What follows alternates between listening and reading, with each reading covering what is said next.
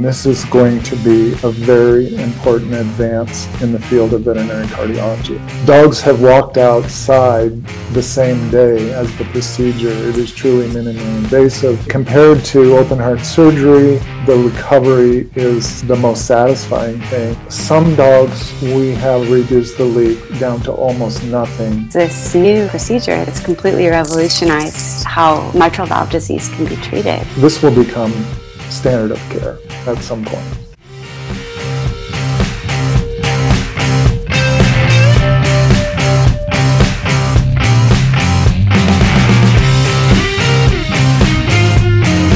Today we have a very special guest, the honor and the privilege, the great Dr. Chris Orton. He is a veterinary heart surgeon at Colorado State University, one of the top cardiothoracic veterinary surgeons in the world. He's basically the OG of veterinary heart surgery, and he's highly regarded for starting the first veterinary open heart surgery program in the world. Thank you so much for joining us. Well, thank you so much for having me. I'm not sure I'm worthy of that introduction. It's amazing to have you here, and we're so excited to share this amazing new medical breakthrough. I'm very excited about this new procedure. Mitral valve disease, without a doubt, is the most important heart disease in dogs. It is one of the most common reasons why an older dog will die, especially a small breed dog.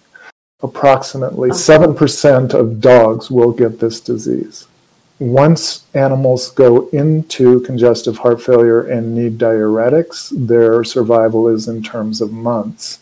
We feel quite confident that this procedure is going to prolong that. How much, we don't know. It all started with a trip to Shanghai, January of 2020. The concept of a less invasive beating heart mitral valve repair had already been established in human patients. Something close to 150,000 human patients have had this procedure. And the company in Shanghai, known as Hongyu Medical, decided to make a canine specific device. No such device was really available in the Western world. When I saw that the Chinese had developed a device to do edge to edge repair, I was very interested and I signed up to go to Shanghai to see what it was about. Because of the COVID pandemic, we were there just as the pandemic was breaking out we came home and it was a year before we were able to try this in dogs in the Western world. This is so recent. I give this company, Hongyu Medical, a lot of credit for making a canine device. They've been super supportive of us to help us bring this to dogs in the West. When do we ever get to give good news when there is heart failure? It's always the beginning of the end this has completely changed everything. Short of a very invasive open heart procedure that's out of reach for almost everybody, we didn't really have anything to offer these heart patients. And now there's this new procedure that's completely revolutionized how mitral valve disease can be treated for so many patients. Yes, that's exactly the way we think of it as someone who does open heart surgery and has done open heart surgery on small dogs with mitral valve disease, there really isn't anything that you can conceive of that's more invasive and perhaps risky than open heart surgery on a small older dog. Open heart surgery basically means you're going to get access directly to the mitral valve in order to repair it. The mitral valve is inside the heart. So, in order to do open heart surgery, you need to divert all the blood from the patient to a machine. The heart is stopped so that you do the repair. It's got very limited availability, it's expensive, it involves international travel, so it doesn't have the ability to help very many dogs. This procedure, on the other hand, is appealing for a couple of reasons. One, by nature, it's a beating heart procedure relatively low risk. We've now done approaching 50 patients over the last two years with no dogs dying during the procedure and greater than 97% dogs being alive by discharge. Another reason why this is potentially exciting is that in the future, it can be done by multiple centers. We had the privilege of pioneering it. Doing a procedure for the first time had its challenges, but we were able to work through it mostly because of the amazing team that we have at Colorado State. We are currently doing one or two cases per week but we're also very involved with training other centers. All of the veterinarians on these centers first came to Colorado State University to see the procedure and learn about it. And then we have traveled to those centers to help them start their program. We currently have six active centers, and we have plans to open at least two or three more in the US and more centers in Europe and one in South America. We've been to the UK, we've been to Paris, we've been to Milan, Illinois is starting a program. VCA West Los Angeles. Tufts has started a program. We have plans to go to Brazil, and two more programs in France are interested in starting programs. We are very committed to training other centers and making sure that they benefit from the things that we've learned about doing this procedure. So, one of the very appealing things about this will be availability and safety Given that there are approximately 7 million dogs in the US alone with degenerative mitral valve disease, oh. we need a lot of more centers. Yeah. And the other thing I would say about this procedure is how quickly dogs recover. Yeah. I've truly been amazed. Dogs have walked outside the same day as the procedure. It is truly minimally invasive. Virtually all dogs walk outside the morning after the procedure.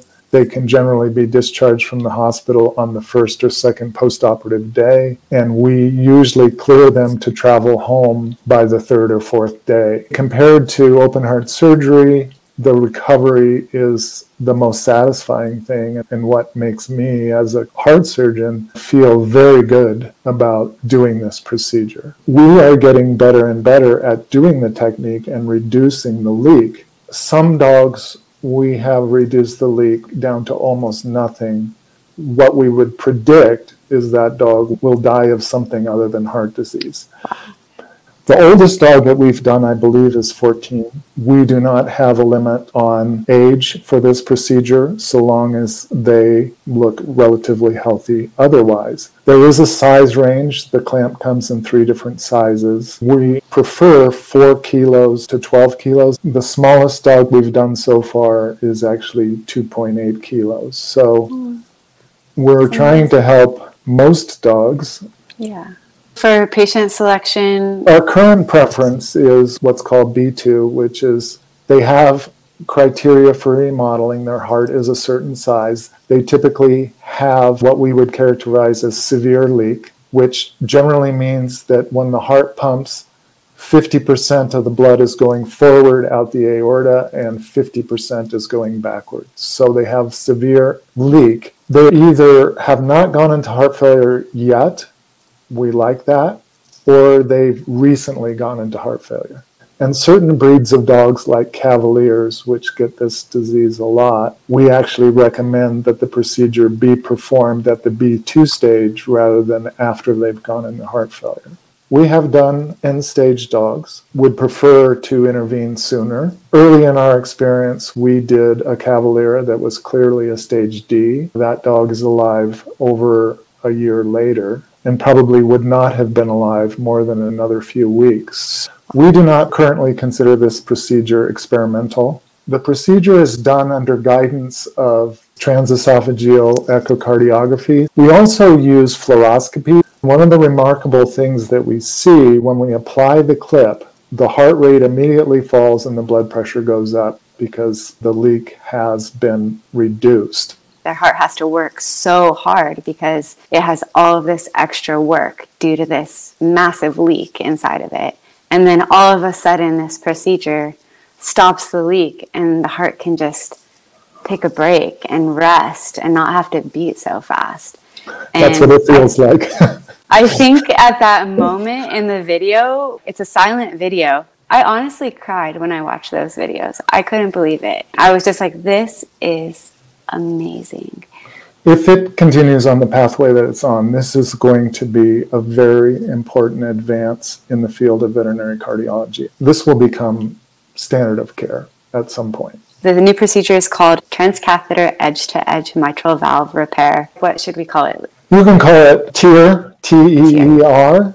You can call it an edge to edge. The device is called V clamp, and that's what a lot of people call it the V clamp procedure. If people are interested in learning more or potentially signing up to get this done, what are the steps that they should take? Especially if you're going to consider a procedure like this, it starts with evaluation and ongoing management by a cardiologist. We need a cardiologist in the loop before and we need a cardiologist in the loop afterwards. Cool. This is awesome. That was a really good overview of this new procedure. Thank you for inviting me. Thank you for oh. being interested in this. We are very enthusiastic about what this might mean. So, getting the information out is good. I worry a little bit that we might be overwhelmed with cases, but we're doing the best we can to get other centers going.